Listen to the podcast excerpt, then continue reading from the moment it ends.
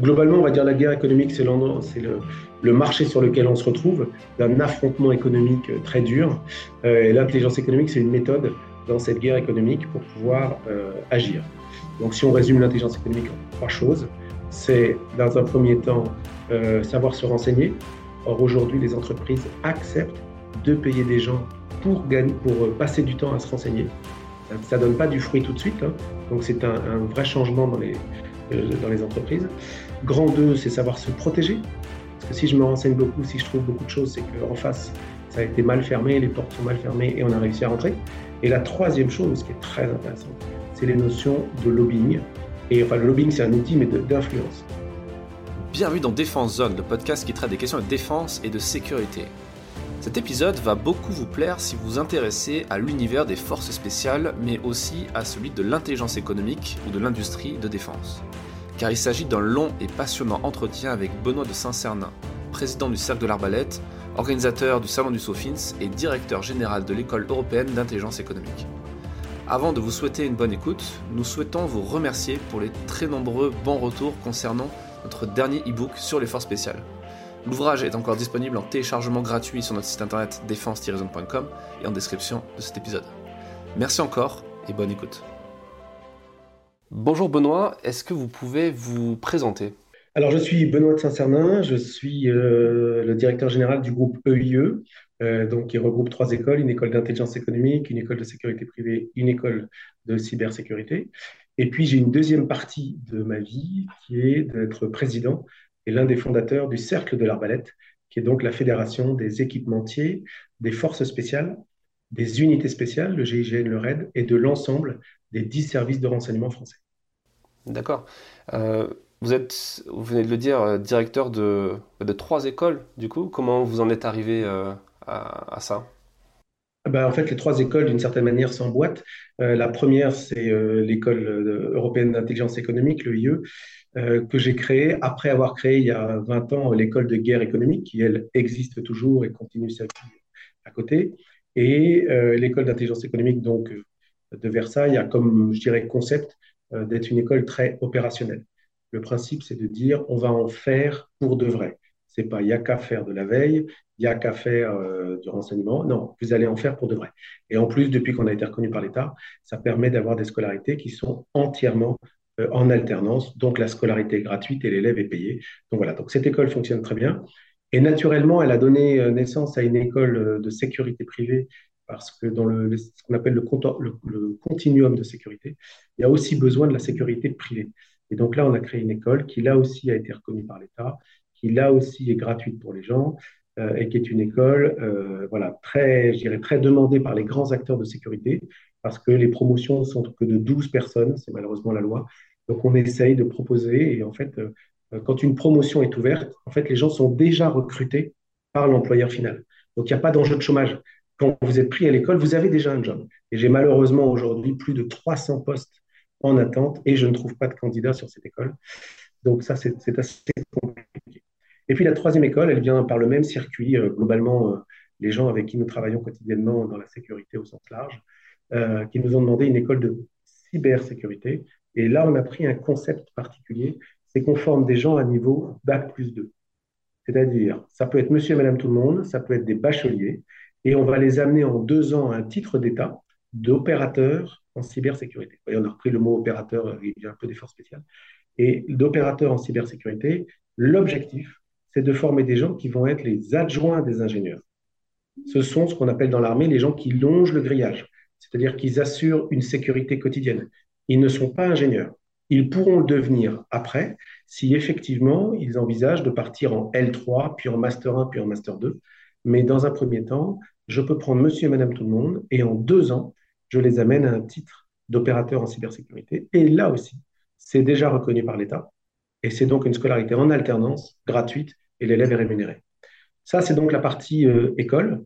Et l'autre partie, c'est donc euh, le cercle de l'arbalète, qui a euh, beaucoup de fonctions dont une des plus connues, mais qui n'est pas la seule, c'est l'organisation du Salon Sophie. D'accord. On va parler en détail du Cercle de l'Arbalète et, et de ce salon euh, qui, est assez, euh, qui est assez incroyable. Avant ça, j'aimerais bien revenir sur, euh, sur la question des écoles et vous parler des formations. la, sécurité privée, c'est un domaine qui est, en pleine explosion au final, parce qu'on se rend compte que c'est un, business qui est assez énorme. On en parlait avec, dans un précédent épisode du podcast avec Tibor Vass, qui a monté une, société dans ce domaine-là. Euh, et qui expliquait que c'est un, un, marché qui est, qui est, juste monstrueux. Vous disiez qu'il y a des postes qui, qui n'arrivent pas à être pourvus. C'est lié à quoi? C'est la, la lourdeur administrative au niveau de la, euh, de, des autorisations qui, fait ça? Ou, c'est le manque d'acteurs comme vous sur le marché qui sont capables de, de, fournir des, des, gens euh, qualifiés? Alors, si on doit hiérarchiser, je vous dirais que la première chose, c'est euh, les contraintes imposées par la loi et par ces députés qui ont créé une machine incroyable. Où on arrive à un taux de sélection de Polytechnique pour faire un agent de prévention et de sécurité à l'entrée d'un magasin d'espresso. Donc on perd des centaines et des centaines de candidats à cause de ces règles. Certaines ont peut-être eu une raison d'être il y a quelques années. Aujourd'hui, elles sont complètement idiotes et on se retrouve à, à faire franchir plein d'obstacles à des gens qui n'ont pas forcément le niveau intellectuel pour franchir ces obstacles, qui ne sont pas, par exemple, en France depuis cinq ans. Ça, c'est un nouveau truc qui vient de tomber. Avant, on pouvait prendre quelqu'un, même s'il était en France depuis deux ans. Maintenant, ben non, il faut attendre cinq ans. Donc, allez hop, vous perdez encore du monde. Après, il y a l'enquête de moralité. Elle peut s'expliquer, mais je considère qu'elle est beaucoup trop stricte au regard de l'emploi futur. Si on est sur ce qu'on appelle des agents de prévention euh, armés, l'ASRA, sécurité renforcée armée, ce qu'on fait aussi nous à notre école de Versailles, que là, l'enquête soit un peu plus approfondie parce qu'on donne une forme d'arme euh, aux gens, ok, ça je peux comprendre. Pour tous les autres, c'est complètement idiot. Donc on a un tel filtre de départ qu'on perd beaucoup de candidats. Après, le deuxième sujet, mais je pense qu'il est chronologiquement, en, importance en dessous, c'est le fait que ce métier n'attire pas parce qu'il n'est pas très bien payé et parce qu'il est très peu valorisé. Alors qu'on a tous besoin de ce, de ce niveau de sécurité à un moment ou à un autre. Euh, or, aujourd'hui, il n'est pas, pas valorisé. Donc, ce n'est pas attirant, donc les gens ne viennent pas. Et les quelques gars qui viennent, ils arrivent devant une montagne administrative avec des documents dont ils ne comprennent pas forcément très bien ce que c'est, etc. Bref, c'est un marasme terrible. Et je vais être très clair, c'est de la faute des députés qui ont sorti des règlements inadmissibles, totalement idiots. Et moi, je vais être très cru, les vrais terroristes, ils sont là c'est ces mecs-là qui nous étouffent. Et donc, ils ont fait des petits. Il y a des fonctionnaires quelque part qui ont fait ces règlements. Les députés, ils ont voté le truc. Et après, le CNAPS, Conseil national des activités privées de sécurité, se retrouve à devoir faire appliquer des textes stupides, hors normes, qui n'ont rien à voir avec la réalité. Donc, le vrai problème, pour moi, il est là. Et il vient de quelques mecs qui ont créé des règles à deux balles, qui les ont fait gober par des députés qui n'y connaissaient pas grand-chose, voire rien, et c'est devenu une loi, et le CNAP s'est obligé d'appliquer un truc qui est inadmissible. Donc il est là le vrai problème. D'accord. Vous parlez de cybersécurité, euh, c'est aussi quelque chose qu'on a eu l'occasion de traiter avec le, général Tisser euh, quand on parlait de, cybersécurité et de cyberattaque. D'ailleurs, c'était assez intéressant parce qu'on n'en parle pas beaucoup. J'imagine que la plupart des gens que vous formez partent quand même, surtout dans le privé, pas forcément dans le secteur public. Ou est-ce que vous fournissez euh, les forces grâce à ces parcours-là? Tout le monde. Tout le monde. Tout le monde, et on prépare même en ce moment des promotions dédiées pour un employeur.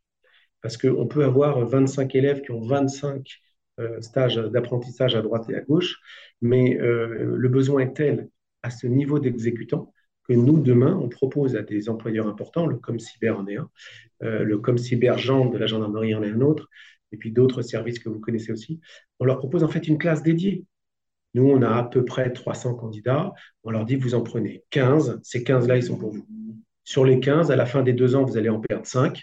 Il vous en reste 10 que vous avez sous la main depuis deux ans et qui sont vos gars. Et les meilleurs d'entre eux, bah, ils partent en licence 3, puis en master 1, puis en master 2.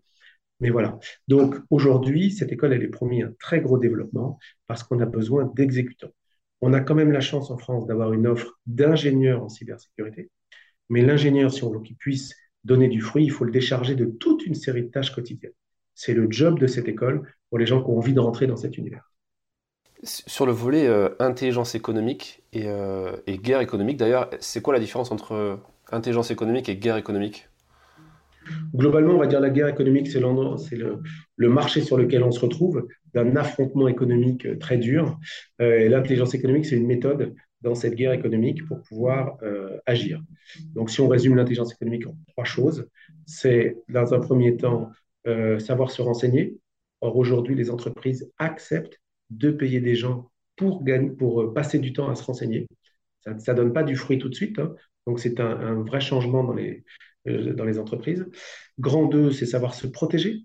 Parce que si je me renseigne beaucoup, si je trouve beaucoup de choses, c'est qu'en face, ça a été mal fermé, les portes sont mal fermées et on a réussi à rentrer. Et la troisième chose qui est très intéressante, c'est les notions de lobbying. Et enfin, le lobbying, c'est un outil, mais d'influence. Euh, je vous parlais du CNAPS tout à l'heure. Il y a sûrement des gens qui avaient intérêt à compliquer la vie euh, de, la sécurité privée avec ces règlements débiles. On connaît tous l'extraterritorialité des Américains avec leurs règles. Ça, c'est un outil d'intelligence économique, c'est un outil d'influence mondiale. Voilà.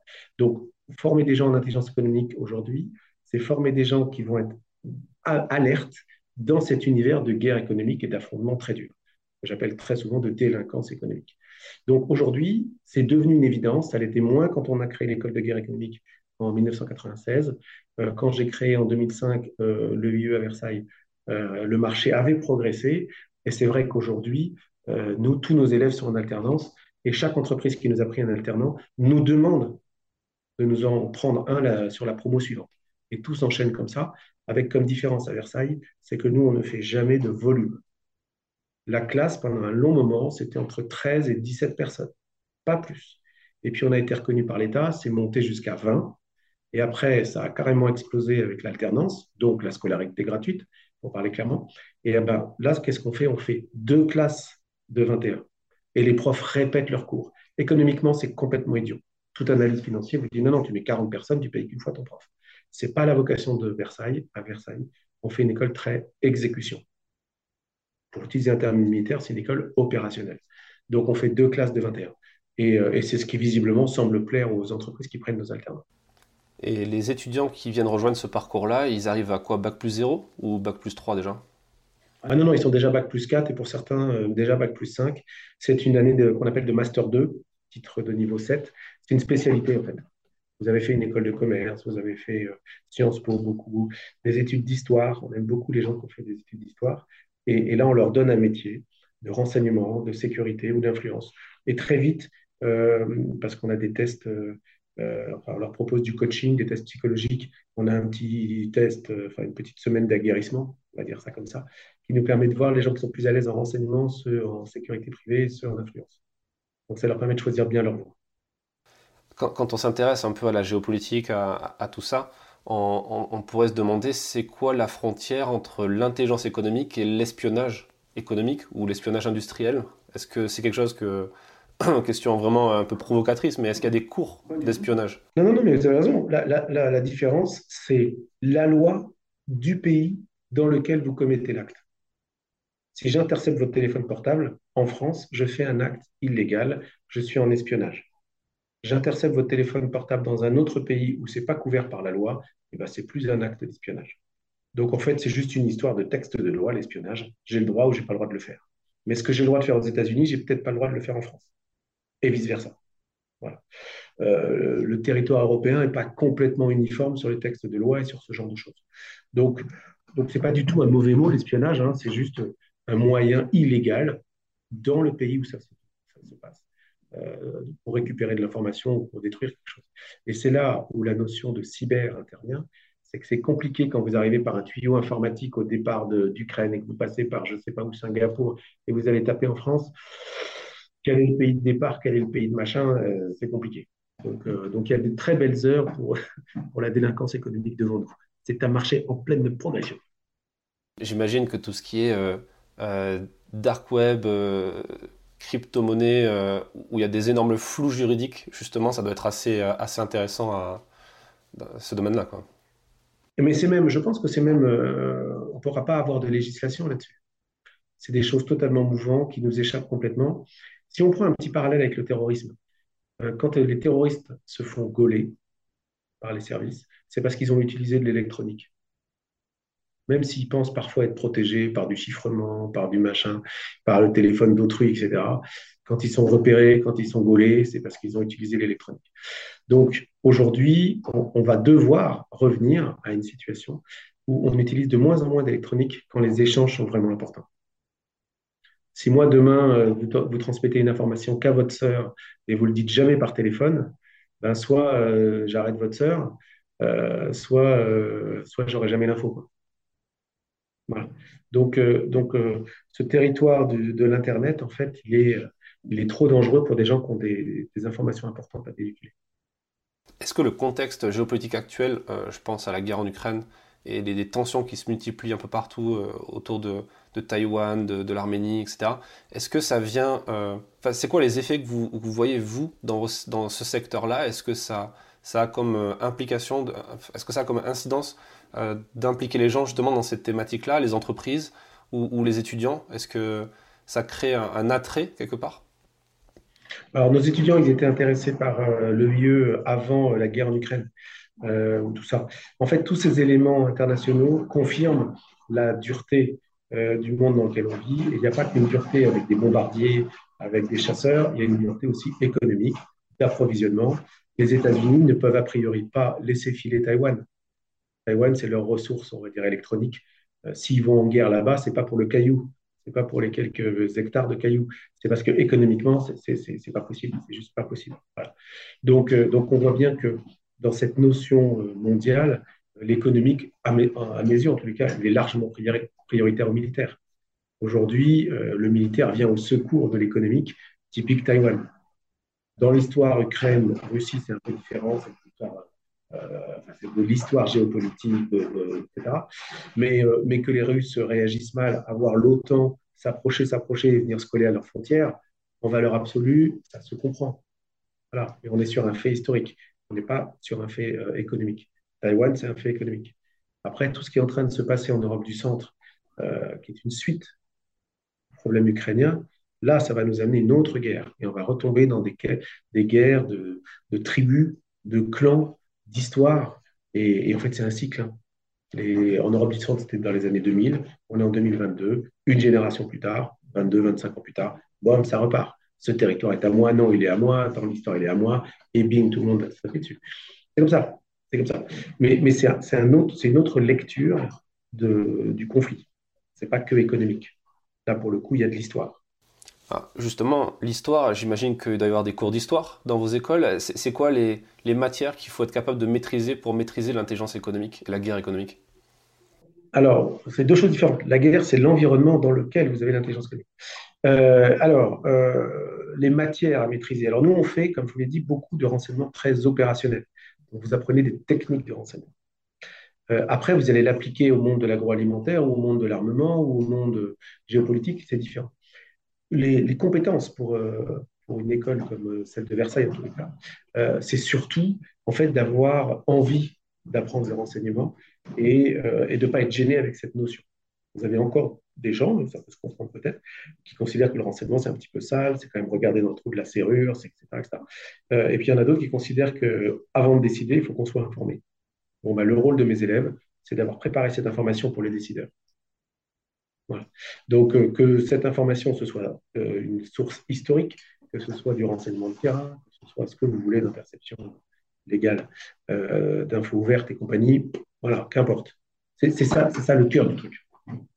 Quel, regard l'institution porte sur vous? J'imagine qu'avec autant de spécialités, des, services comme la DGSE ou, ou- ou le COS ont un petit peu un regard sur ce que vous faites? Alors, euh, bah, c'est surtout à eux qu'il faut poser la question. hein. Moi, je ne sais pas trop ce qu'ils pensent de nous. Euh, nous avons des élèves dans, toutes les maisons que vous venez de citer et, dans les autres aussi, beaucoup. C'est vrai que là, il y a une petite passerelle à cause de moi entre l'EIE, le cercle de l'arbalète et les services de renseignement. C'est vrai que, par exemple, ce n'est pas une information très confidentielle, mais les services de renseignement recrutent beaucoup chez nous. Après, euh, ce qu'ils pensent de moi, alors ça, j'en sais rien du tout. Ou, en tout cas, peut-être des, retours qu'ils ont fait sur la formation. Est-ce que, pourquoi c'est intéressant pour eux d'aller recruter justement chez vous?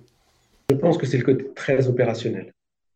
Chez nous, euh, c'est pas il y a qu'à faire du renseignement. C'est tu vas en faire.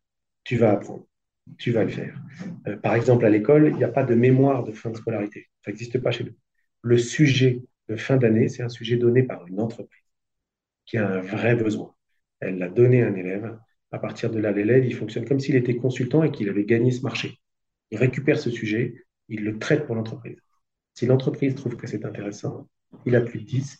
Mm, mm, ce que vous m'avez apporté, vraiment, ça n'a pas beaucoup de valeur. on est en dessous de 10, et si c'est en dessous de 7, vous êtes éliminé de la formation et vous n'êtes pas diplômé. Et c'est fini. Et, on dit à la boîte, si ça mérite 7, ça mérite 7, enfin 6, en dessous de 7. Ça mérite ça. Donc c'est rude. Hein. et, c'est le cœur de ce que l'on dit aux élèves. En début d'année, les élèves, ils ont un coaching, ils voient des professeurs et euh, ils voient des professeurs euh, de coaching et ils disent, bah, par exemple, moi, le secteur qui me passionne, c'est l'agroalimentaire. Très bien.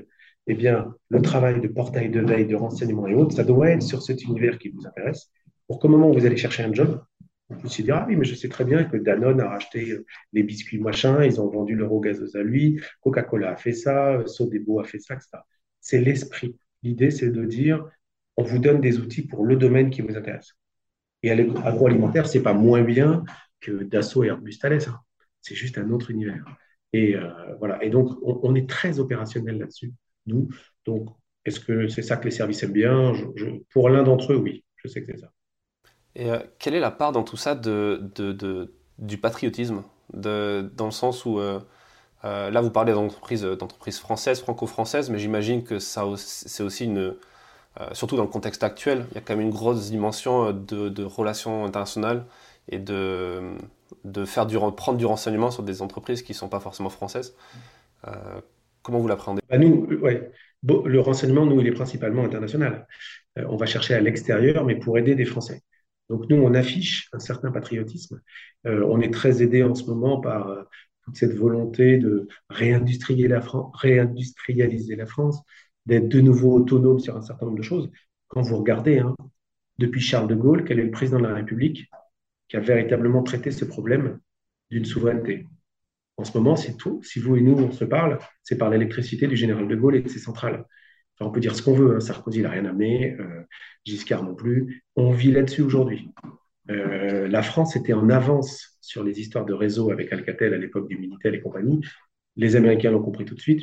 Et c'est Bill Clinton à qui on doit l'Internet mondial qui a percuté, qui est parti.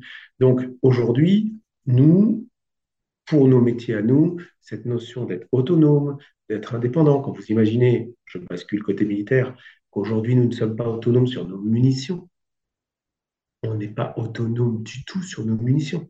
vous avez une armée qui peut être muette en huit jours, trois semaines.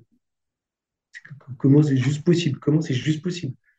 Et si, l'Allemagne nous attaque, on ne va pas tout de suite lui tirer un missile nucléaire. Hein. On n'a pas de munitions. Quand vous dites qu'on n'a pas de munitions, ce n'est pas possible. Ben non, on n'a plus de filière de munitions. On n'a pas de filière d'armement individuel.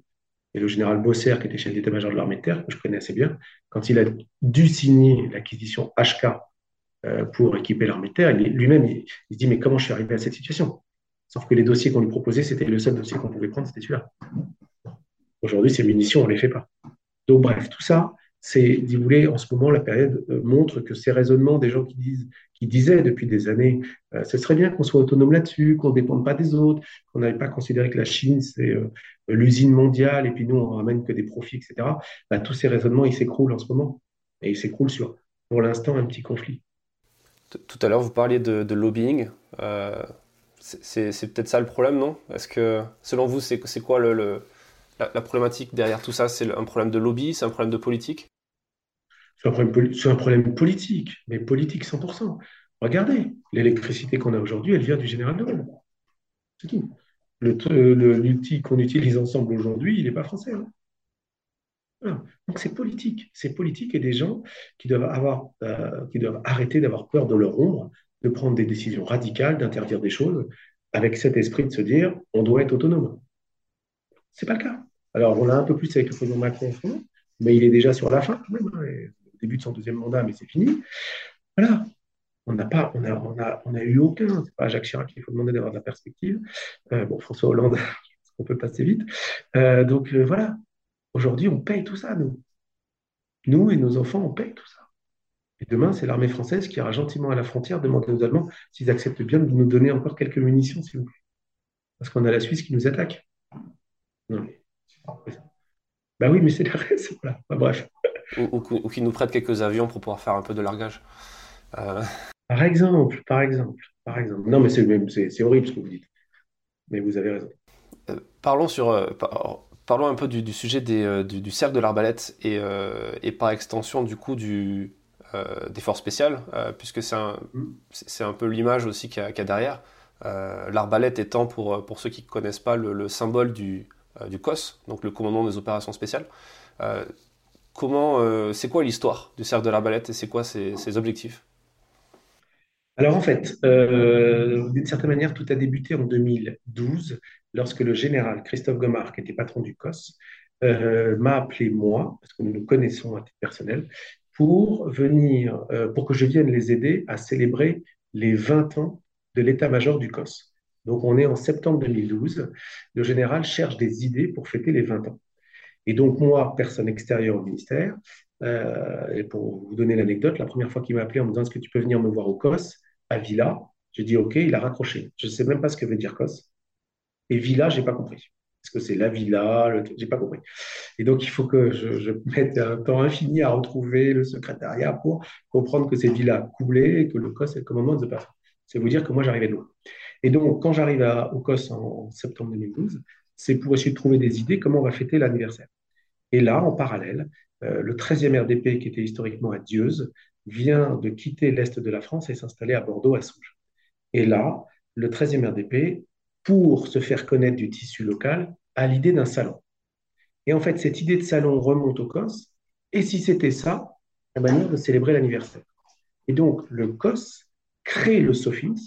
Et là, on fêtera les 10 ans cette année, donc on a préparé une célébration pour ça. Euh, en fait, c'est la force du général Gomard d'avoir permis ça parce que on est en novembre 2012, ça commence à chauffer très fort au Mali et le président de la République a demandé aux armées, François Hollande, de préparer une intervention qui débutera le 13 janvier 2013. Et donc, c'était tout à fait normal que le général Gomard, en novembre 2012, dise Bon, le salon, l'anniversaire, c'est sympa, mais on arrête. On a notre vrai métier à faire, qui est de faire la guerre. Et c'est là le courage qu'il a eu, et qu'on célébrera là, c'est qu'il a dit on va faire deux choses on va continuer le courant. Pourquoi? Parce que le SOFINS, dès le départ, ça a été pensé pour anticiper les besoins en équipement. Il nous faut un salon de l'innovation par rapport à nos missions particulières des forces spéciales. Donc là, on va avoir à faire une guerre. Entre guillemets, on va la faire avec les vieux équipements. Et vous, le salon, vous allez préparer les équipements de Et donc, il a eu ce courage de dire on fait les deux choses. Et moi, je suis envoyé sur le salon. Donc, le salon, le premier SOFINS, c'est en fait le gâteau d'anniversaire des 20 ans c'est pour célébrer les 20 ans. C'est l'idée de célébrer. Et moi, je fais partie des gens envoyés par l'état-major sur le salon, que je trouve très bien, mais je suis juste un spectateur. Et je fais un rétex au général sur comment les entreprises ont vécu ce salon. Et le rétex euh, dit, mais c'est un salon génial, pourquoi s'arrêter? Et donc, dans mon rétex euh, très simple avec le général, je lui dis, mais tu devrais prolonger ce truc-là, et tu n'as qu'à créer un truc qui s'appelle les Amis du poste, je sais quoi. Et ça, c'est la force du général Gomard. Il me dit bah, puisque tu as l'idée, tu qu'à le faire. Et on crée le cercle de l'arbalète, donc l'arbalète, symbole des forces spéciales, le cercle, les gens qui tournent autour. Créativité moyenne. D'ailleurs, pour info, ce n'était pas du tout le nom que je voulais au départ, mais ça, je vous en parlerai en off. Bref, et donc, euh, on crée le cercle de l'arbalète, qui est donc devenu la fédération des équipementiers des forces spéciales, composée des gens qui avaient au départ été exposants au Salon Sophie. C'est comme ça. Et depuis, là pour le coup, là j'en suis l'un des fondateurs, parce qu'il y avait d'autres officiers du COS qui ont fondé avec moi, mais j'en suis l'un des fondateurs et le premier président est toujours le président actuel. Et là, après, on l'a développé et on a créé plein d'autres choses, certaines très connues comme le Sofins, d'autres moins connues. Et donc le Sofins, dont nous sommes le fruit, on l'a ensuite intégré au cercle et c'est le cercle qui l'organise. Voilà la mécanique. Parce que vous entendrez beaucoup de théologiens à deux balles vous dire que c'est le cercle qui a créé le Sophins. Non, c'est exactement le contraire. C'est le Sophins qui a donné naissance au cercle. Et maintenant, c'est le cercle qui opère. Et le Sophins est devenu une propriété au sens économique euh, du cercle, aussi bien la marque, la clientèle, enfin le, salon. C'est une propriété de la personne morale. Le cercle est une association. D'accord, une association euh, loi 1901 traditionnelle. Absolument, sans but lucratif, sans rien, dont les membres ne sont que des entreprises qui sont euh, sélectionnés. Donc, on refuse beaucoup de gens. Donc, on a aussi beaucoup d'adversaires qui ne sont pas contents du tout de ne pas être montés dans le cercle. Mais, et là, il y a une priorité sur les entreprises françaises qui ont le RD en France, parce que le principe, c'est que si le COS nous disait demain, oh, j'ai besoin en urgence d'avoir 200 treillis roses pour une opération, Bon, eh ben moi, il faut que je puisse demander aux membres du cercle, est-ce que tu es capable de le faire? Si le, membre du cercle me dit, bah oui, il faut que je demande à ma maison, euh, à ma maison mère à Berlin ou à Washington ou à Amsterdam, si je peux le faire, c'est mort. Pas de place chez nous. Donc la R&D, en partie, si on peut, la production, elle est en France. Et c'est des boîtes françaises. Alors, on a quelques étrangers euh, présents au Sofins, au salon. C'est lorsque cette compétence n'existe plus en France. Tout à l'heure, je vous parlais de la compétence armement. Ben oui, les armements euh, présents au Sofins sont étrangers. Ben oui, puisqu'ils n'y en a plus en France. Mais tout ce qui peut être fait en France, produit en France, euh, il a sa priorité aux Sofins. Et, euh, et on dit à l'industrie, c'est pour ça que j'accepte euh, des interviews comme la vôtre, c'est qu'on dit à l'industrie française, vous ignorez que peut-être ce que vous faites dans votre usine pourrait aider les forces spéciales. Et nous, on sert à ça. Et donc, nous, on n'achète rien, on n'est pas un pouvoir adjudicateur, on est juste celui qui présente le fiancé à la fiancée. Point. Ils font affaire très bien, ça peut être couvert de secrets. Très bien, je ne suis pas intéressé. Moi, j'ai trouvé tel techno, ça semble correspondre à ce que tu m'as dit, toi, le commando marine, toi, le RAID, toi, la DGSE. J'ai l'impression que ça peut t'aider. Je lui remonte. Fin de l'histoire. Il ne faut surtout pas aller plus loin. Et on est absolument. voilà. Voilà. Alors, c'est de la recommandation de notre part, mais c'est vrai que le cercle aujourd'hui euh, a la possibilité d'ouvrir les portes de toutes ces maisons-là si quelqu'un de mon équipe ou moi, on appelle, quel que soit le service de renseignement, le mec va nous prendre en ligne. Et si je lui dis j'ai un truc à te proposer, ok, tac. Voilà. Et, ça, pour le coup, c'est un vrai privilège. Et pour les membres du cercle, c'est un vrai privilège. Hmm. Euh, il y, a combien d'entreprises au sein du cercle de l'arbalète aujourd'hui en 2022 euh, Entre 118 et 120. Ou peut-être 122, je ne sais plus. Il faut que je demande. 120, 120 c'est la bonne fourchette. Ok, c'est quand même assez conséquent, non, par rapport à, d'autres organismes qui, regroupent des industriels de la défense ou pas forcément? Ah non, non, non, le J4, ils sont de, deux ou trois fois plus gros. Euh, les marins doivent être à peu près comme nous. Euh, et le Bourget, ils sont bien plus. Enfin, le euh, SAIE, ils sont bien plus gros que nous, le GIFAS. Non, non, nous, on est le petit Playmobil. C'est le petit force spéciale.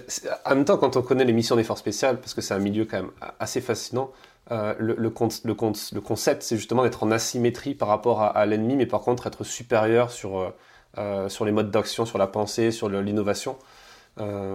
J'imagine que c'est ça aussi qui, fait la, force du Sofins, le, fait d'aller chercher l'innovation. C'est notre raison d'être. Si vous voulez, le Sofins, c'est le salon des opérateurs des forces spéciales. C'est pas le salon des grands chefs. C'est le salon du mec qui porte l'équipement que vous, industriels, vous produisez. Donc, si l'équipement n'est pas confortable, si quand il tombe dans l'eau, il ne marche plus, euh, quand il a une batterie qui dure que 4 jours, euh, bah, ça ne va pas, euh, c'est là que les opérateurs vont le dire à celui qui fait cet équipement. Et ce qu'on dit aux équipementiers, c'est de proposer une chose que vous n'aviez pas la dernière fois. Et, nous, on a trouvé des technos, des, innovations qui n'avaient rien à voir avec le militaire, mais qu'on présente au moment du SOFINS, à voir si l'opérateur euh, on a trouvé ça intéressant. Je ne sais pas si vous voyez derrière moi ici, là, il y a une statue. Euh, je vais même la porter. Vous allez mieux la voir comme ça. Cette statue-là, c'est quoi? C'est le trophée du Guéclin. Pourquoi je vous en parle? Parce qu'en fait, ce trophée-là, c'est nous qui l'avons créé et qui n'est réservé qu'aux opérateurs des forces spéciales et des GIGN, le RAID et les services de C'est associer au moins deux, voire plus, technologies trouver sur le Sofins pour faire un nouveau produit ou un nouveau service. Et l'équipe qui gagne, gagne 5000 euros. Et donc, on considère dans l'histoire des forces spéciales que du Guéplin est le premier des forces spéciales. Donc, c'est pour ça qu'on a appelé ce trophée comme ça. Et en fait, l'idée, c'est de célébrer l'innovation des forces spéciales elles-mêmes. Ils rentrent dans l'attente. À partir de là, tiens, si je mets ça sur tel équipement, ça me permet tel usage. On a fait un truc très simple, on n'est pas énarque, hein. on n'a pas fait un dossier où il faut donner l'avis de ta grand-mère, les bilans sur 25 générations. Non, non, c'est juste un formulaire tout simple. Mon idée, c'est associer lui avec lui parce que ça peut donner telle chose. Et ensuite, ce prix, il est décerné par l'AID, l'Agence Innovation Défense, le Cercle et un partenaire. Et en fait, à tous les trois, on dit voilà, ça, c'est un bon truc. Et l'AID, c'est son engagement, décide de nommer un officier programme qui va pousser l'idée jusqu'au bout parce qu'elle est peut-être bête, cette idée. elle a l'air bien là aujourd'hui, on leur met un prix, mais peut-être qu'au bout de trois mois de test ou de réflexion, en fait, c'est complètement idiot. Donc l'AID le prend. Et si jamais ça devient positif, eh ben, ça peut devenir un équipement des armées. Et l'opérateur, au départ, il a gagné un prix personnel. D'accord. Et j'imagine qu'après, on rentre dans le, circuit traditionnel, la DGA, la STAT, etc. Ou est-ce qu'on s'exempte carrément de ce système-là? Ça dépend. Enfin, ça va dépendre du projet euh, proposé. Euh, vous savez, pour les forces spéciales, la DGA, euh, c'est trop petit. la DGA est trop grosse pour les forces spéciales qui sont trop petites. Donc, si c'est un, on va dire, un, truc simple, bon, je ne suis pas sûr qu'on ait besoin que ça aille jusque-là. Après, vous savez, il existe quand même beaucoup de circuits euh, il y a une grande coutume qui veut qu'on tape toujours sur la DGA. Moi, je ne tape pas sur la DGA. Je trouve qu'elle a été préparée pour un certain objectif. Voilà, quand on lui demande de faire des choses pour des toutes petites choses comme les forces spéciales, c'est pas son sujet, c'est tout. Donc, euh, c'est complètement idiot d'aller leur tomber dessus là-dessus. Donc, moi, je ne suis pas du tout un adversaire de la DGA. Voilà, l'idée, dès le départ, on a été partenaire avec le cercle. On les associe à ce qu'ils font, ça se passe très bien. Voilà, mais on est un tout petit sujet pour un tout petit sujet. Donc, c'est un peu facile, tous ces critiques à deux balles qui tapent sur la DGA. Euh, la DGA, elle va nous sortir un nouveau porte-avions, elle va nous sortir euh, le Rafale 4, elle va nous sortir des trucs. Ok, ça c'est très bien. Les 400 paires de jumelles de vision nocturne pour les FS. Il n'y a, pas, un décalage quand même dans, le sens où, vous, dites que c'est des unités petites, c'est des petits enjeux quelque part en, termes de finances, de, nombre d'humains. Et, en même temps, euh, quand on s'intéresse à l'histoire des forces spéciales, quand on va voir l'exposition aux invalides qui, est toujours en cours au moment où on enregistre cet entretien, euh, quand on voit la richesse technologique que ça a amené et les victoires euh, militaires qu'ont permis en fait les forces spéciales, surtout dans un univers où, même si on revient de plus en plus sur la haute intensité, mine de rien, ça reste les opérations spéciales qui, dominent les, qui, rythment en quelque sorte le, le, chéquier militaire il n'y a pas un décalage Comment ça se fait qu'il n'y ait pas plus d'intérêt, plus de. Euh, que, que, l'armée ne se saisisse pas plus de, ça? Parce que. Euh, alors, l'armée s'en saisit parce que chacune des trois armées a quand même mis des budgets sur ses forces spéciales. Euh, ce n'est pas les plus pauvres, hein, donc il y a quand même ce qu'il faut. C'est que, en fait, vous ne faites pas la guerre qu'avec des forces spéciales. Vous faites un tout petit bout de la guerre avec les forces spéciales. Vous faites un petit coup vous faites plein de petites actions. Mais euh, quand vous devez tenir typique demain, ça dégénère en Ukraine, oui, il y aura des forces spéciales. Les forces spéciales, elles ne vont pas tenir la ville de Kiev. Hein. ça va être les régiments de Légion, ça va être les régiments de euh, le REC et compagnie qui, vont aller tenir la ville. Donc, c'est une autre mission. Or, pour les autres missions, ils ont besoin de matériel beaucoup plus conséquent, de beaucoup plus de mecs. Donc, aujourd'hui, rapporter aux forces spéciales, euh, ce qui leur est donné Évidemment, tout le monde va se plaindre. Enfin, ils arrivent à faire ce qu'il faut et ils ont X petites actions à faire. Là où il y a un vrai sujet avec les forces spéciales, c'est l'obsolescence technologique rapide auquel ils sont confrontés. Or, notre modèle aujourd'hui est un modèle où on achète un équipement aujourd'hui pour 5 à 7 ans. Vous comme moi, dans deux ans, on n'a plus le même téléphone portable. Et on n'avait pas celui-là il y a deux ans. Or, aujourd'hui, on équipe encore nos forces spéciales avec des process qui ne permettent pas de lutter contre l'obsolescence technologique. C'est pour ça que le cercle euh, tente de créer un système qu'on appellerait un kiloutou des forces spéciales et des unités spéciales et service. C'est exactement le concept de kiloutou, c'est-à-dire vous avez des étagères, vous avez du matériel dernière génération. Il est toujours disponible, c'est l'industriel qui assure le MCO, et moi, force spéciale, je viens me servir de ça je vais faire ma mission, je le ramène. Si je l'ai cassé, je le paye. Et puis voilà. Et puis ben, dans deux ans, en fait, dans l'étagère du Kiloutou, c'est plus tout à fait la même jumelle de vision nocturne. C'est une un peu mieux, qui fait la couleur, qui fait la profondeur, etc., Et celle qui était historiquement depuis deux ans euh, sur l'étagère, eh je la fournis aux forces conventionnelles qui n'ont peut-être pas besoin d'avoir des jumelles tout, tout dernier cri, mais qui sont encore des jumelles qui fonctionnent très bien. Ou bien je revends ce matériel dit d'occasion à des partenaires étrangers qui, eux aussi, n'auraient peut-être pas besoin de ce top niveau. Et c'est là où le Sofins peut être un, outil euh, sympa, c'est que tous les deux ans au Sofins, moi, je pourrais jouer la marchande du Kiloutou en disant, voilà ce qu'on remet sur le circuit. Euh, est-ce que vous, les Polonais, est-ce que vous, les Italiens, est-ce que vous voulez, euh, ce lot de 500 paires de JVN, indépendamment des notions de siège, d'autorisation d'armement. Je mets, ça évidemment l'équation. Mais, euh, pour moi, le vrai challenge pour les forces spéciales, c'est cette obsolescence technologique. C'est la raison pour laquelle vous avez au Sofins, je ne sais pas si vous l'avez vu, euh, on, produit nous-mêmes un dessin animé qu'on appelle Softech, donc les technologies au service des, des soft. Ce dessin animé, en fait, c'est un scénario qui est donné par le COS sur une opération spéciale possible dans un univers pas très loin. Et là, l'idée, c'est euh, de voir avec nos industriels membres du cercle quel est l'équipement que vous pourriez proposer aux personnages de ce dessin animé pour remplir cette mission. Équipement qui n'existe pas encore aujourd'hui. Si vous venez au Sofins, vous verrez Softech 1, c'était au Sofins 2021, et là Softech 2, euh, qui, comme par hasard, comme par hasard, va parler d'un pays où il fait froid, euh, va parler de haute intensité, c'est-à-dire un adversaire qui est au moins aussi fort que nous. Donc lui aussi, il a des JVN, lui aussi, il a des drones, lui aussi, il a de la chasse, lui aussi, il a plein de choses. Et, euh, là, on a dit aux abus, voilà, par rapport à cette mission, qu'est-ce que vous pourriez mettre dans les mains? Même si c'est des choses qui n'existent pas encore. Voilà. C'est ça le cœur de, ce qu'on fait au Sofines et au Cercle. J'imagine que du coup, vous vous intéressez aussi à, des initiatives comme celle de la Red Team, euh, sur ce, groupe d'auteurs de, science-fiction qui réfléchit aux guerres de demain? Alors, la Red Team, elle est 30 ans devant nous. Nous, on est pour la guerre de 2025. La Red Team, elle est 2035, 2045. C'est super. Ce qu'ils font est super, euh, mais on n'est pas du tout sur le même territoire. Nous, on est quand même beaucoup plus immédiat avec notre dessin animé. Et à la différence de la Team, on ne touche pas d'argent public. Il n'y a pas un euro d'argent public au sein de la valeur. Voilà. C'est vrai que quand vous avez 2,5 millions et demi d'euros pour réfléchir, c'est facile. Nous, rien. On ne demande à rien. On ne veut pas un euro d'argent public. Voilà. Petite parenthèse, petite parenthèse glissée par-dessous la moquette. Voilà. Euh, est-ce qu'il y a, vous parliez d'obsolescence euh, euh, technologique.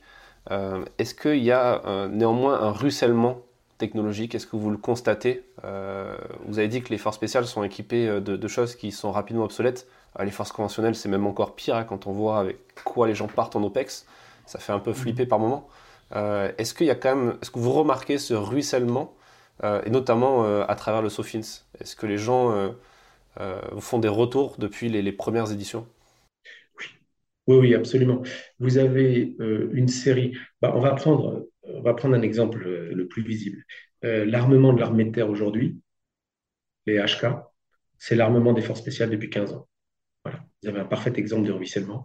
C'est les forces spéciales qui ont d'abord utilisé ça, qui ont démontré que ça marchait dans le sable, que ça marchait dans l'eau, que ça marchait dans le froid, que ça marchait tout le temps, que même quand ça tombe, ça ne se casse pas. 15 ans euh, d'utilisation euh, assez intensive, ben, voilà, l'armée terre derrière ben, voilà, voilà, le bon outil. Donc on est bien dans ce que, sur ruissellement dont vous parlez. C'est pareil pour les JVN. Ceux qui ont le top des JVN, ce sont les forces spéciales. Euh, ensuite, les armées conventionnelles qui en ont besoin, ils ont une déclinaison ou un ancien stock des forces spéciales. Donc oui, il y a un ruissellement. Et oui, les forces spéciales sont à l'origine de pas mal d'innovations parce que c'est leur culture, parce que chaque fois qu'ils arrivent sur une action, elle est quand même très très différente de l'action précédente. Donc il faut innover, il faut trouver autre chose. Là, on ne va pas rentrer par la fenêtre, on va rentrer autrement. Donc euh, le monde des drones, la dronique au sens large, terre et mer, euh, apporte plein, plein, plein de nouvelles solutions. Et comme on le voit en Ukraine, plein de nouveaux dangers aussi, avec des mecs qui vous balancent des drones armés sur la tête. Comment je détecte le départ du drone? Est-ce que je peux le neutraliser en vol? Est-ce que, est -ce que, voilà, des nouvelles problématiques il y a deux ans, quand j'ai eu le, c'était peut-être trois, quand j'ai eu l'occasion de venir euh, à, votre salon, euh, j'ai pu remarquer qu'il y avait des, euh, qu'il n'y avait pas que des, des, opérateurs du COS, il y avait aussi des, des gens des, unités d'élite type GIGN, RAID, et puis des unités étrangères aussi qui se baladaient un petit peu dans le salon. Est-ce que ça, ça a été pensé dès le départ Est-ce que c'est quelque chose qui arrive avec le temps? Est-ce que le cercle de l'arbalète au début s'intéressait vraiment que à la partie militaire, militaro-militaire? Ou est-ce qu'il y avait cette logique de sécurité intérieure aussi? Alors, dès le début, dans l'ADN du cercle de l'arbalète, c'est les forces spéciales, les unités spéciales GIGNRN et les services de renseignement. C'est dans notre ADN. Donc, dès le départ, on sert tous ces gens-là. Euh, par exemple, la thématique de l'autonomie énergétique, elle est très importante pour les opérateurs des forces spéciales quand ils sont euh, quelque part au Mali, au Burkina et compagnie. Elle est beaucoup moins importante pour le GIGN qui intervient en centre-ville. Donc il y a des thématiques différentes d'un univers à l'autre, mais il y a un moment, ben, d'une certaine manière, ils vont rentrer dans un bâtiment qui se ressemble, ils vont aller chercher un otage, ils vont aller chercher euh, un terroriste. Donc là, il y a de l'équipement en commun entre euh, les armes, les machins, etc. Mais dès le départ, dès le départ, on adresse ces deux choses-là. Mais on adresse les unités de pointe. On n'est pas millipole, pour prendre le truc.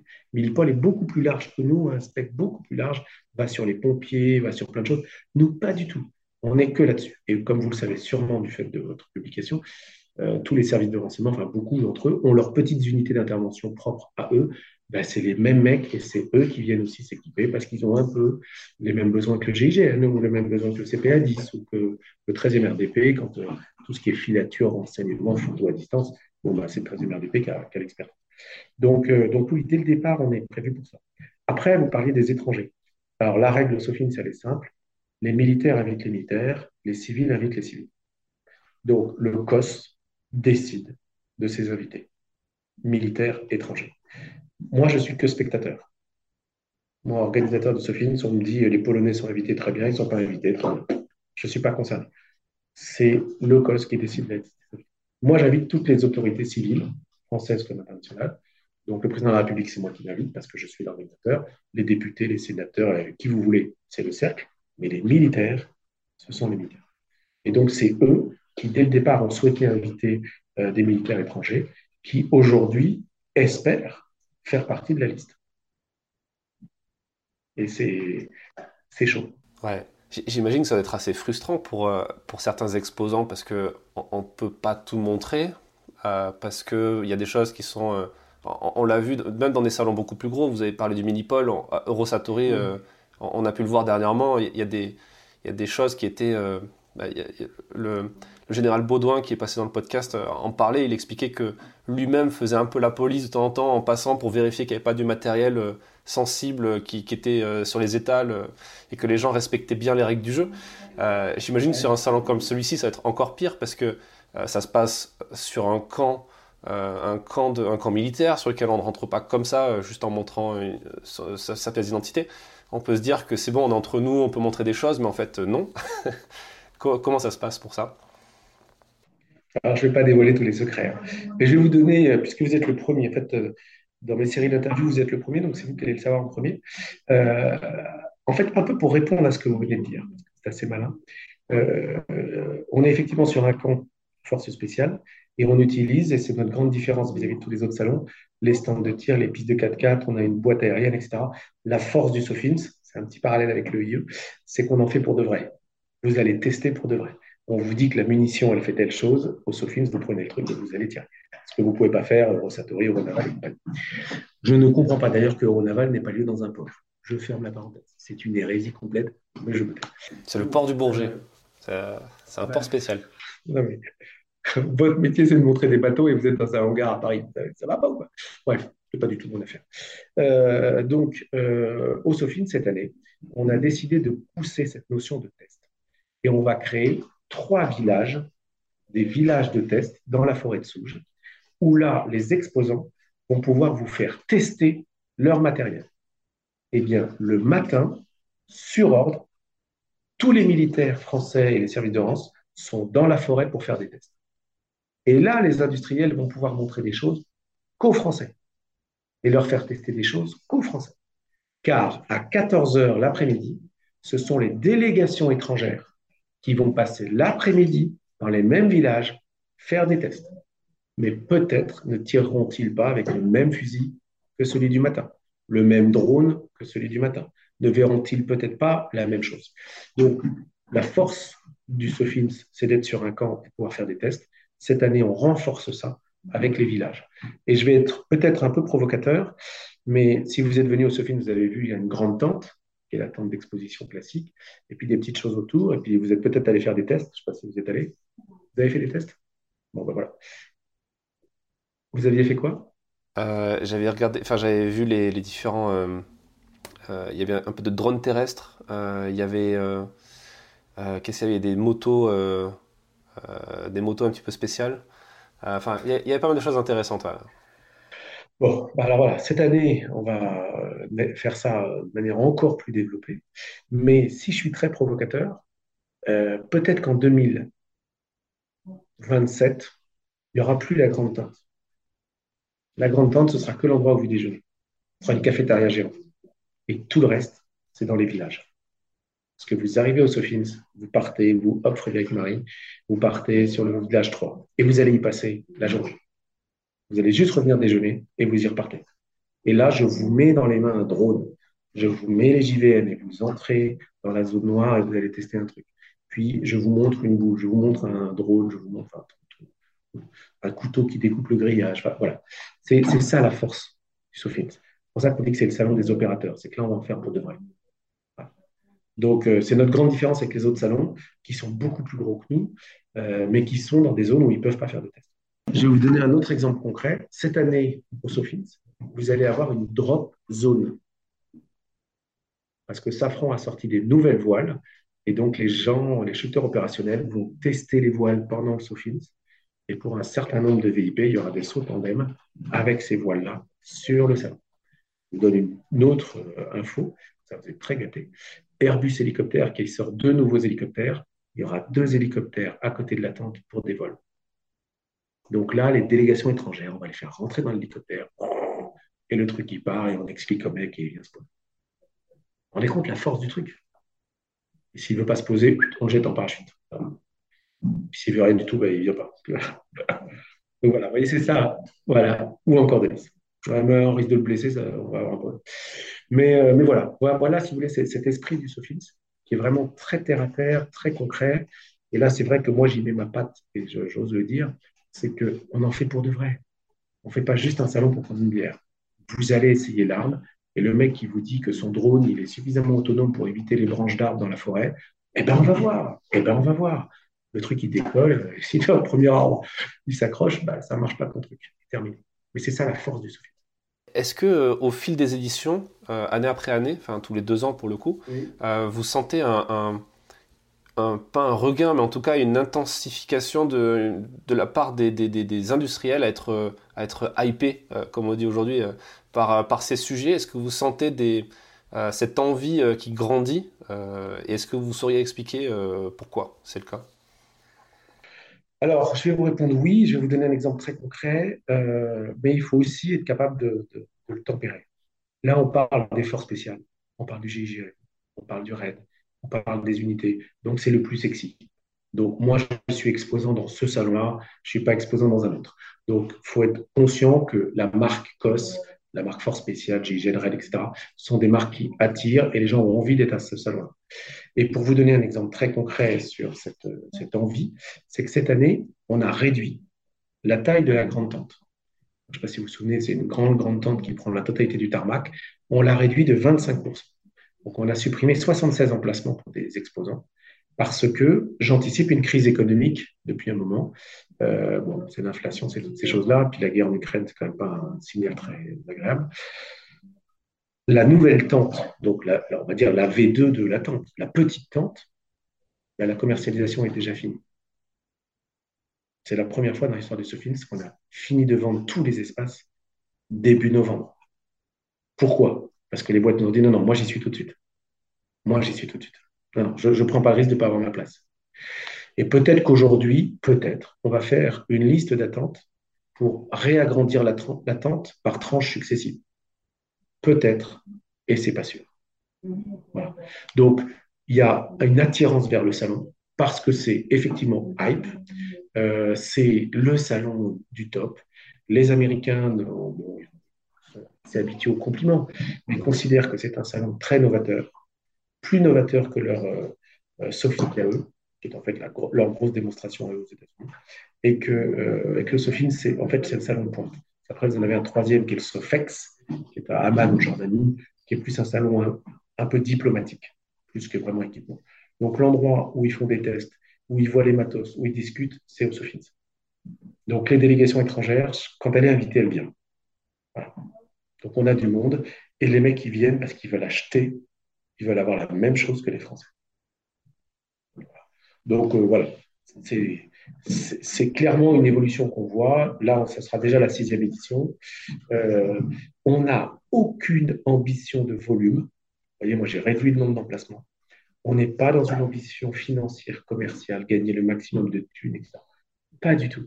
On n'a pas du tout les mêmes enjeux que Rosatori, qui est énormissime et qui gagne un pognon de dingue. Sur son concept à lui, euh, on n'est pas du tout dans l'échelle du Bourget. Nous, on est tout petit, mais on essaye d'être très pointu et très obs. Euh, le, point commun entre, entre tous ces salons, euh, le vôtre et, et, ceux dont vous venez de citer les noms notamment, ça reste le, le concept de réseautage, de mise en relation. Vous en avez un peu parlé aussi. Euh, les, industriels qui viennent viennent pour acheter, pour vendre, mais aussi pour, euh, pour échanger entre eux. D'ailleurs, le, précédent salon du Sofin, c'est arrivé juste après l'épisode de Covid et en santé. En tout cas, ça, se sentait clairement que les gens avaient vraiment plaisir à se retrouver, à pouvoir avoir des contacts physiques tout en restant dans la distanciation sociale. Euh, mais euh, on sent qu'il y a quand même cet intérêt-là. Euh, comment vous, enfin, quel regard vous portez sur ça et, pourquoi c'est important peut-être? Alors effectivement, le salon en 2021, on est très content de l'avoir fait parce que tout le monde nous disait qu'il ne fallait pas le faire avec le Covid. C'était bien esprit fort spécial. Ah, on ne peut pas le faire, on va le faire quand même. Donc on a été très content de le faire et on a en fait pris la date du Bourget qui lui était annulé. Donc il y a un petit côté euh, chez nous euh, euh, à faire, puisqu'on nous dit que ce n'est pas possible, donc on va le faire. Après, le côté que ça crée du réseau entre les indus, etc., honnêtement, sur le fond, c'est absolument pitoyable, parce que c'est exactement le même concept que la foire du Moyen-Âge. Hein. On n'a rien inventé. Hein. Quand vous prenez dans un vieux village français, que vous voyez une belle, un beau dôme au milieu du village, c'est le lieu de la foire, on fait exactement la même chose. Alors, encore une fois, notre grande différence avec les autres, hein, très clair, c'est que nous, il y a des tests. C'est pour ça qu'on est difficilement comparable. Les autres sont beaucoup plus gros que nous, ils ont beaucoup plus d'ancienneté, c'est d'autres machines. Nous, on fait des tests. Vous testez, vous tirez, vous roulez, vous, euh, voilà, c'est juste autre chose. C'est pour ça que nous, euh, l'entrée, elle est très limitée au Sofits. C'est pas un salon public. Moi, le, juste fan Amélie, ben, il a Eurosatori. Voilà, il a le Bourget, il a évidemment Millipol. Mais nous, euh, ce n'est pas le cas. Et, les journalistes, vous êtes très très peu à avoir un accord. Hein. Et aujourd'hui, on n'a pas, listé, pour l'instant, il n'y a aucun journaliste qui a un accord. Parce qu'on ne sait pas si on a véritablement besoin de vous avoir. Alors, quand c'est des journalistes très spécialisés dans le domaine, euh, typique vous, bah oui, c'est assez logique que vous rendiez compte de cette activité. Est-ce que c'est utile d'avoir les journalistes de Paris Match, de TF1 Et il n'y a aucun problème, c'est le cercle et l'organisateur. Il n'y a que nous qui disons oui aux journalistes. Ce n'est pas le COS, c'est pas la DICODE, c'est pas le MACOM. Et les choses sont très claires. La variable est très claire. C'est nous qui le faisons. Sur, euh, sur, euh, sur la question des, de, de, de l'entrepreneuriat dans, dans l'univers de la défense, euh, vous, c'est votre environnement, c'est ça se sent aussi que vous êtes passionné par ces thématiques. dans votre parcours, comme ça, d'entrepreneur, qu'est-ce qu'est-ce que vous retenez qui pourrait être intéressant à, donner, comme, à partager comme conseil peut-être à des gens qui nous écoutent, qui aimeraient se lancer dans, cette, euh, dans cet univers-là? Alors, euh, j'ai du mal à, donner des conseils parce que je pense qu'on a chacun euh, une manière d'appréhender la création. Le seul point que je pourrais vraiment donner, c'est que vous, vous lancez dans une création parce que vous avez une vision de là où vous voulez aller. Point. Euh, en intelligence économique, quand j'ai créé le IE, je voulais faire l'école que j'aurais voulu faire quand j'étais étudiant, c'est-à-dire une école où j'en fais pour de vrai. Et un bon concept, un bon concept, ça tient sur un post-it. Quand vous avez besoin de trois pages de PowerPoint, c'est que déjà votre truc il est mort, à mes yeux. Donc un bon concept, c'est une phrase. Voilà. C'est une phrase. En intelligence économique, c'était on va faire une école où les mecs ils vont en faire de vrai. Point. Alors après, on a été reconnu par l'État, etc., Très bien. Euh, le cercle de l'arbalète, on l'a créé, on s'est dit, OK, la première chose qu'on va faire, c'est ce salon. Mais derrière, c'est quoi la vision? Et en fait, la vision, elle a été très claire. Il faut qu'on aide toute l'année ces gens-là dans leur lutte contre le terrorisme. Donc, il faut qu'on les alimente. Donc, on a créé le Soft Lab, qui est encore un autre truc. Euh, on a une newsletter qui est remarquable, euh, qui leur donne un, contenu. On a créé des ateliers numériques, donc c'est des ateliers recherche et développement en visio comme on, le fait là. On a créé un salon du renseignement qui lui n'est pas connu du tout, qui s'appelle HVI, qui est dédié uniquement à ceux qui font du renseignement. Alors, c'est entre nous le gros salon des parano. Personne n'a son nom sur le badge, des moustaches, des mots. Ça ne fait rien, moi je m'en tape. Mais c'est euh, un salon qui marche très bien, qui est discret et qui est très opérationnel. Donc, quand vous avez une vision comme ça, là, vous pouvez créer une boîte. Et, donc, moi, s'il y avait un, conseil, mais je n'ose pas donner de conseil parce que chacun est différent, mais, si tu sais pas, si tu sens pas ton truc, si tu n'as pas le concept de ta vision, à la première opportunité, tu vas faire un virage, puis tu vas faire un deuxième virage, puis un troisième virage, puis à un moment, tu ne sais plus du tout où tu es. Il faut un cap, il faut se dire, voilà, moi, le, cap pour le cercle est très clair. Aujourd'hui, je vous ai parlé de l'obsolescence technologique, mais il y a d'autres caps. Euh, c'est un sujet, ça. C'est pas normal qu'aujourd'hui j'équipe le premier PMA avec un truc qu'il aura encore dans cinq ans. C'est pas possible. Donc, c'est quoi la solution pour répondre à ça? Je vous donne un autre exemple. Vous avez dû entendre parler de l'AILCT, l'Académie internationale de lutte contre le terrorisme à Abidjan. On a même fait un article sur le, dans le numéro 3 de mémoire du magazine.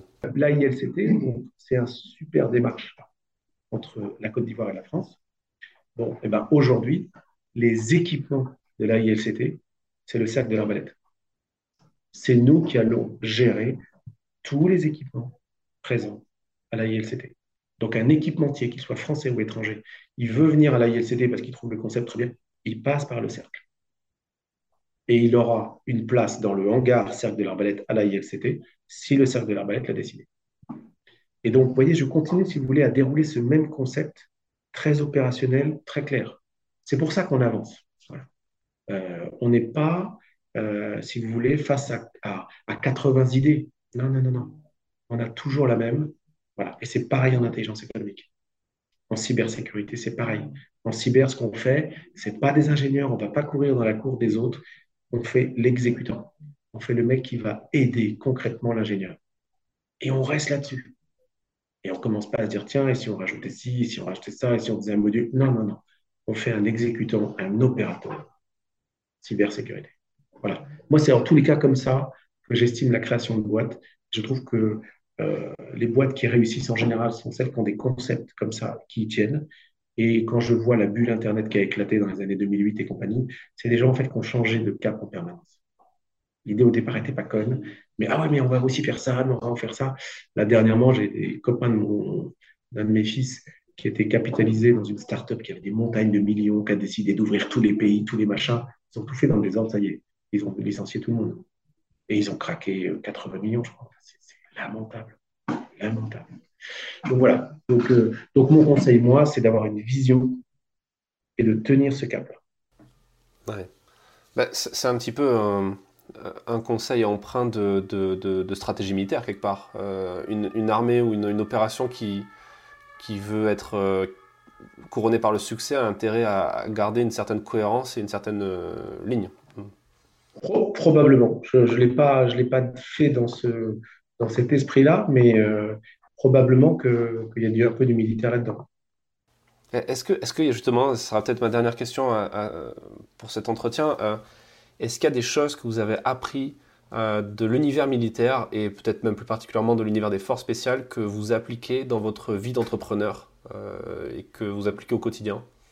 Euh, D'une certaine manière, mais je pense que c'est plus un, caractère, c'est euh, on lâche pas et on arrivera à faire le truc. On n'y arrive pas par la fenêtre, on passera par la porte, c'est pas par la porte, c'est par ailleurs. C'est tout à fait dans la philosophie des forces spéciales, dans leur créativité. Nous, on le vit. Le, meilleur exemple, c'est le Sofins 2021. On n'avait que des feux rouges. Hein. Et moi, ça me motive les feux rouges. Et si vous saviez, il faut pas le faire, ça c'est jamais fait. Ça pour moi, c'est des moteurs, surtout pas des freins. Et ben en face, j'avais un GECOS super qui était Eric Bidot. Et euh, Eric m'a dit on y va, allez, on a une petite fenêtre pétée au fin juin, on tape. Et tout le monde dit ah bravo, bravo, bravo. Les mêmes, les mêmes d'un jardin en plâtre humide qui nous disaient qu'il fallait pas y aller, qu'on n'aurait jamais l'accord, que machin, etc. Donc, euh, oui, s'il y a un point commun entre euh, ces deux univers, c'est ça. Mais, euh, mais après, c'est un trait de caractère aussi. On verra ce que fera mon successeur au cercle. Ce sera peut-être tout à fait différent. En tout cas, pour le moment, on est plutôt dans cette logique. Très bien. Est-ce que vous avez peut-être une dernière, dernière information à partager avec nous, peut-être par rapport au Sofins Est-ce qu'il y aura une nouveauté que vous voulez partager? Bah, bah, les, trois, les, quatre grandes nouveautés, je vous en ai parlé, c'est les villages de test, ça c'est un truc important, la drop zone, c'est quand même peut-être un, salon je ne sais pas si c'est le premier où on sautera en parachute, mais enfin, ça va être actualisé. il va y avoir le, les hélicoptères. Ça, avoir des hélicos là, tu montes dedans, tu vas faire ton vol et machin. Et puis surtout, à la limite, si vous devez euh, participer à un truc qui peut faire un peu de buzz même pour votre marque, c'est cette fameuse tombola, FS. Je pense que celle-là, euh, c'est un truc qui va. Vous allez avoir des petites vidéos des différents euh, chefs de composantes avec un mec comme ça, l'autre en masque, tout, truc bien, j'espère bien sexy. Et l'idée, bah, ce sera justement de diffuser tout ça et on verra bien qui, dans les quatre composantes, qui a généré le plus. Vous, parlez de Tombola, est-ce que vous pouvez euh, justement nous expliquer de quoi il s'agira exactement? Et alors, on a décidé cette année de lancer une tombola, euh, on va dire spéciale, euh, montée par le Cercle de l'Arbalète, dont l'objectif, c'est évidemment d'aider les associations qui aident nos blessés et les familles des défunts. Et donc, on a imaginé une tombola tout à fait à notre image, complètement hors norme, avec quatre lots différents. un lot GIGN, un lot commandement des forces spéciales terres, un lot marine, un lot aviateur, où en fait le lot, c'est de vivre une vraie opération spéciale en entraînement, bien sûr, où les vainqueurs vont sauter en parachute. Par exemple, pour les marins, ils vont sauter à la mer, être récupérés par euh, l'écume, faire un raid en haute mer, puis un assaut sur un bateau. Le gagnant de la lauréat, le, gagnant de la tombola va le faire, va le vivre pour de vrai. Euh, pour les aviateurs, ceux qui sont fans d'avia euh, ben, vont pouvoir prendre le manche de l'avion, faire des câbles, prendre des trucs, vraiment suivre une, vol, et ensuite ils vont passer dans la soupe, s'équiper et sauter sous oxygène, sous oxygène. Ils vont sauter à crois, 6 ou 7 000 euh, et ils vont être récupérés au sol par une équipe du CPA 10 pour une action de CTLO contre-terrorisme, libération d'otages, etc. Donc l'idée de cette tombola, c'est quatre lots complètement incroyables et on propose euh, aux gens bah, d'être candidats sur un des quatre lots ou les quatre lots et celui qui vivra, qui gagnera, vivra un truc fabuleux. Et c'est ouvert à tout le monde, tout le monde. Génial. c'est, une super bonne idée et on encourage les gens du coup à participer parce que c'est, vraiment, vraiment intéressant. Merci pour, euh, pour cet échange et, euh, et du coup, pour, retrouver des informations sur le Cercle de l'Arbalète, il faut se rendre où? Alors, c'est cercle de l'Arbalète en un seul mot.org, organisation. Et, euh, et sinon, c'est sofins.fr. Et pour la tombola, c'est sur le site du Sofins. Parfait. On mettra des liens en, description de l'épisode. Euh, merci et, euh, et à bientôt. Eh bien, volontiers. Merci d'avoir écouté cet épisode jusqu'à la fin. Si vous souhaitez en savoir plus sur les forces spéciales, nous vous invitons à télécharger notre e-book intitulé Intégrer les forces spéciales que vous trouverez sur notre site internet défense-zone.com ou directement en description de cet épisode. Il est gratuit et rapide à lire, alors profitez-en. Et à très vite pour un prochain épisode.